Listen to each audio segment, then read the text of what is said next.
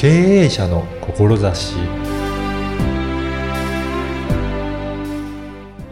こんにちは、声ラボの岡田です。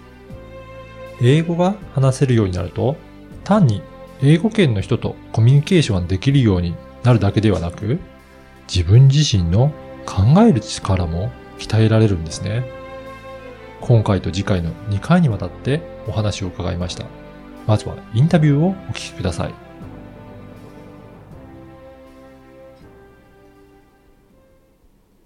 今回は日本一人脈のある英語講師、佐藤圭さんにお話を伺いたいと思います。佐藤さんよろしくお願いします。よろしくお願いします。まず、あの、日本一人脈のある英語講師ということなんですが、はい。今まで、その、英語、どういったところではい教えられたのか、はいあの、今までの経緯もちょっと教えていただけるでしょうか？はい、わかりました。あの、私は今、英語講師歴12年目なんですけれども、はい。えっ、と、ね、おべ人数、まあ3万人以上の受験生に、はいまあ、教えてきて、そこから付随して、まあ、彼が大学生になって、うん。社会人になったり、で、その親御さんともつながったりして、まあ実際人数は具体的に一人二人って数えてるわけじゃないんですけれども、まあそこから卒業した後の、なんかつながりですとか、はい。まあそこの後輩の紹介とか、それこそそのまた次の世代の紹介とかで、もうすごくいろいろつながっていって、英語を教えつつ何か自分のビジネスとかん。日常生活の幅がすごく広がったっていうのがあって、はい。で、これを今までは、その紹介っていう風にいただいて、そこにも自分が受容するような形で、うん。まあ、あったらいいなぐらいの感覚だったんですけども、今後はちょっとそういった方々ともっともっと協力し合って、積極的に幅を広げていきたいなと思って、うん。今こういう歌い方でやらせていただいております。本当に、はい。いっぱい幅広い人脈お持ちなんですね。そうですね。もともと英語教師になろうと思ったきっかけとかはあるんでしょうかね、そうですね。英語教師になろうと思ったきっかけは高校1年生の頃で、自分が中学まで本当にゲームばっかりやってたんですね。あそうなんですね。はい。はい。で、全然勉強ができなくて、特に英語はもう、うん。なんで日本にいるのにこんなことしなきゃいけないんだろうってはいはい。思ってたので、高校に入って、うん。まあ、例えば、塾の無料体験に行くようになったりとか、はあと、高校の先生で、まあ、みんな、中学とは全然違う先生たちにこうやって出会って、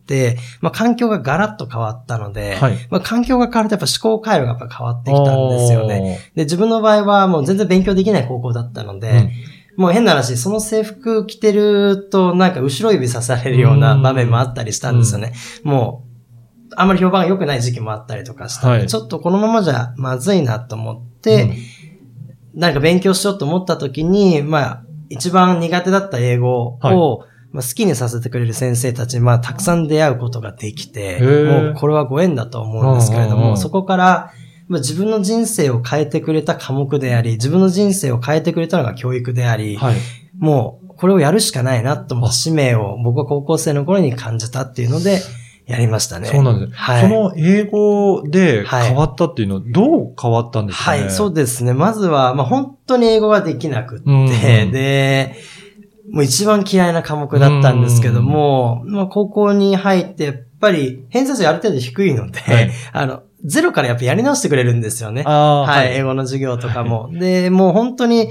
ゼロからやり直してくれて、で、その先生のやっぱ授業のスタイルがすごくかっこよくて、うん。もうなんか情熱的に授業してくださいますし、はい。ものすごくわかりやすいし、はい。で、あの、確認しながら進めてくれるしっていうので、なんかやればできるっていうのをすごく感じた瞬間が、まあ、あの、英語っていう科目だったので、そうなんです。じゃあ、そはいの先生の授業を受けて、はい。英語が楽しくなって、はい面白くなって分かるようになってきたって、はいどんどん変化してきたんですね。そうですね。自分の成長が初めて実感できる、勉強で実感できたっていうのが、やっぱり先生のおかげだったので、あ、これは伝えなきゃいけないなと思って、ああの、その先生を超えるためにはどうしたらいいんだろうとか、うんうんじゃあ何が必要なんだろうとか、うんいうのはすごく考えて動いてましたーね。じゃあ、やっぱりそういった影響を受けて、はい佐藤さん自身も考えるようになって、はいじゃあどうすればいいかっていうふうに追求するようになっていったんですね。そうですね。。やっぱし自分はずっと中学まではもう親の言うこと聞いて、うんで、周りの言うこと聞いて、友達に流されてっていう人生だったんですけども、なんか積極的に勉強するようになってからは、自分で考えなきゃいけないなと思って、はい。はい。たまたまそれが英語だったっていう話でしたね。はい。じゃあ、その後は、高校からどういうふうに進まれていったんですかね？そうですね。高校時代はもう、ほん僕ずっと貧乏だったので、うん、もうアルバイトをして、ミスタードーナツとかで、ずっとアルバイトして、はい、で、もう、その空いた時間に勉強して、で、予備校行くお金もなかったので、で、学校の授業もまあ、その英語以外はあんまり、やっぱり、先生を好きになれなかったりとか、楽しみを見出せなかったこともあったので、はい、で、もうとにかくバイトして英語をやってっていうのが高校3年間だったんですね。はい、で、卒業して、まあ、大学受かったんですけども、結局、もうお金がなくって、準備ができなくて、まあ、入学を断念せざるを得なくて。そうなんですね。えー、はい、それで、まあちょっと気持ち的にも反響欄になってしまって、どうしようどうしようって精神的にも不安定になって、でも大学行きたいなって思って、うん、まあ右往左往しながら、うん、まずお金を貯めなければいけないと思ったんですね。はい、で、まあそこで、まあ友人のつてで塾の講師を始めて、はい、本来であれば、あの大学生じゃなきゃできないようなことも、うん、やっぱり気持ちを伝えて、絶対やりたいっていうふうに伝えて、まあそこからやっぱ教えることに従事したいなって思って、で、まあ、そうですね。もうそこから、6年間ぐらい、まあ、いわゆる六浪して、24歳で大学に初めて入るようになるんですけれども、まあ、その6年間のお金貯めて、まあ、精神的に無曲折あったりとか、して、で、まあ、結果的に6年かかっちゃったっていうのありましたね。じゃあそこは、教えながら自分でも学んでいって、はい、それで英語教師を目指しながら続けていったっていうことですね。そうですね。やっぱりなんで人間って学ぶのかなって思った時に、そこの学んだ先に誰か伝える先が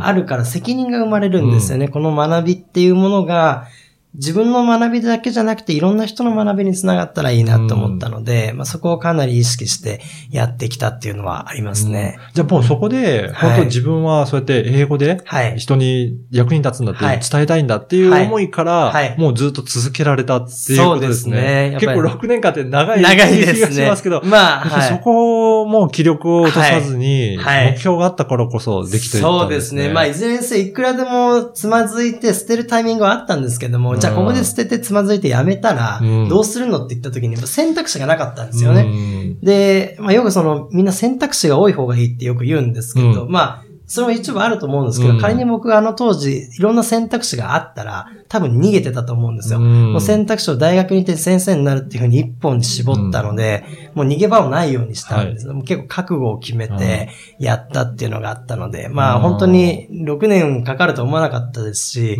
よく自分でやってきたなと思ったんですけど、はい、でもその覚悟がやっぱりすごく大切だったっていうことなんですね。そうですね。だから生半可な気持ちでやってたわけじゃなかったので、それははもう自分に喝入れてやってきて、うん、いろんな人に、もう大学に行かない方がいいとか、そんなことしても無駄だみたいに言われた時期がやっぱりあって。周りからのいろいろありましたね。声聞こえちゃいましたね。はい。それはやっぱり苦しかったですけど、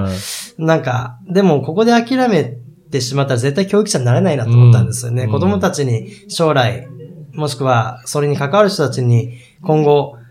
諦めちゃダメだよっていうことを言う立場なので、うん、そこで諦めたらそれを言う資格がなくなっちゃうなと思ったんですよね。ですので、これは絶対達成しなきゃいけないと思って、あの、今、ここに至るような感じですね。すね。じゃあ、そこで大学に入ってから、はい、そこからはどういう英語との関わりになっていくんですかね、そうですね。やっぱり、まあ、改めてその大学に入って思ったのが、うん、もう年齢とか全然関係なく、はい、もう、学びたい人がちゃんと集まる場所だなって改めて感じたんですね。はい、で、僕がじゃあその4年間で何ができるかってなった時に、うん、まあ6年間のその下積みがあったので、うん、で、大学に行ってから、まあ24歳で入って、向こうは大学先生18歳なわけですね。6歳差なので、うん、まあ変な話、大学1年生と小学校1年生と一緒にやってる感じなので、はい、はい、そこの差がやっぱりすごい、あのー、自分の中で、あった。な、その中1と大学1年生ですね。うん、6年間の差があるんですね。はい、差があったので、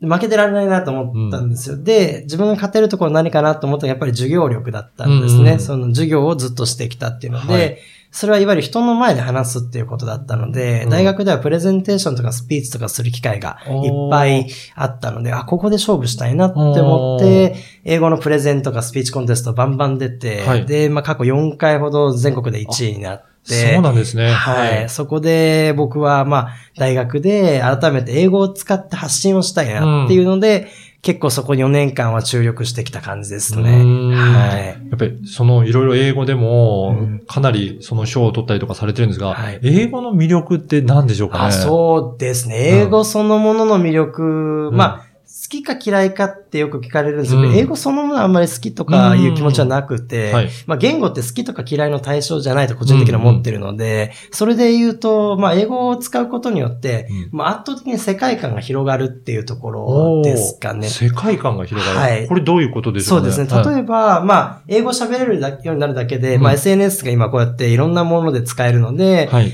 もう、例えば外国の人と繋がったりとか、はい。海外行った時に英語でコミュニケーションが取れたりとか通訳を介さず、翻訳機を使わず、自分の言葉で自分の思いを伝えるっていうことによって、まあ出会いが単純にあ。広がるっていうところ。そうですね。ですね。日本語だけよりも、はい。圧倒的に世界を見ると、はい。英語使われてる人口の方が多いですもんね。そうです、そうです。ね。なので、うん。まあ、単純に自分の日本語で表現していることを英語に直すだけで、うん。より多くの人に自分の意見がリーチしていくっていうので、まあ、すごく魅力的だなって思うツールであるのと、あとはまあ、英語を話すと、普段使ってない思考回路やっぱり使うんですよね。おうん、ー例えば僕ら日本語こうやって使ってますけど、はこの思考ってやっぱり言語が作り出すものなんですね。やっぱ辛いなとか大変だなって思ったら本当にそうなっちゃうし、うんうん嫌だなって思っちゃうとその気持ちがやっぱりどうしても体全体に染み渡ってしまうと思うんですよ。なので言葉って思考そのものを作るなって思うんですね。うんその時に英語っていう普段使ってない言語を意識的に使うことによって、普段使ってない思考回路を使うようになってくるんですよね。そうすると新しい世界が見えたり、新しい自分が見えたりとか、うんあ実は自分ってこういうことを気にしていたなとか、逆にこういうことを自分で気づいてなかったなとか、うん。っていうのを英語を使うことによって、いろんな発見がやっぱりあるなっていう。自己解決とか自分分析とうか、ん。いうものとしても英語のツールは強みかなというふうに思いますね。それはやっぱはい。り日本語だけだとうん。思考がどうしても、はい。まあ一定になりがちなので、はい。違うこと、言語を使ってはい。思考することによって、はい。より幅が出てくるんですかね。そうですね。まあ、ね。例えば、まあ、英語だけじゃなくても、数学とかもそうだと思うんですけど、やっぱ数字を使っている思考回路と、言葉を使っている時の思考回路って違うと思うんですよ。でも言葉っていうのも、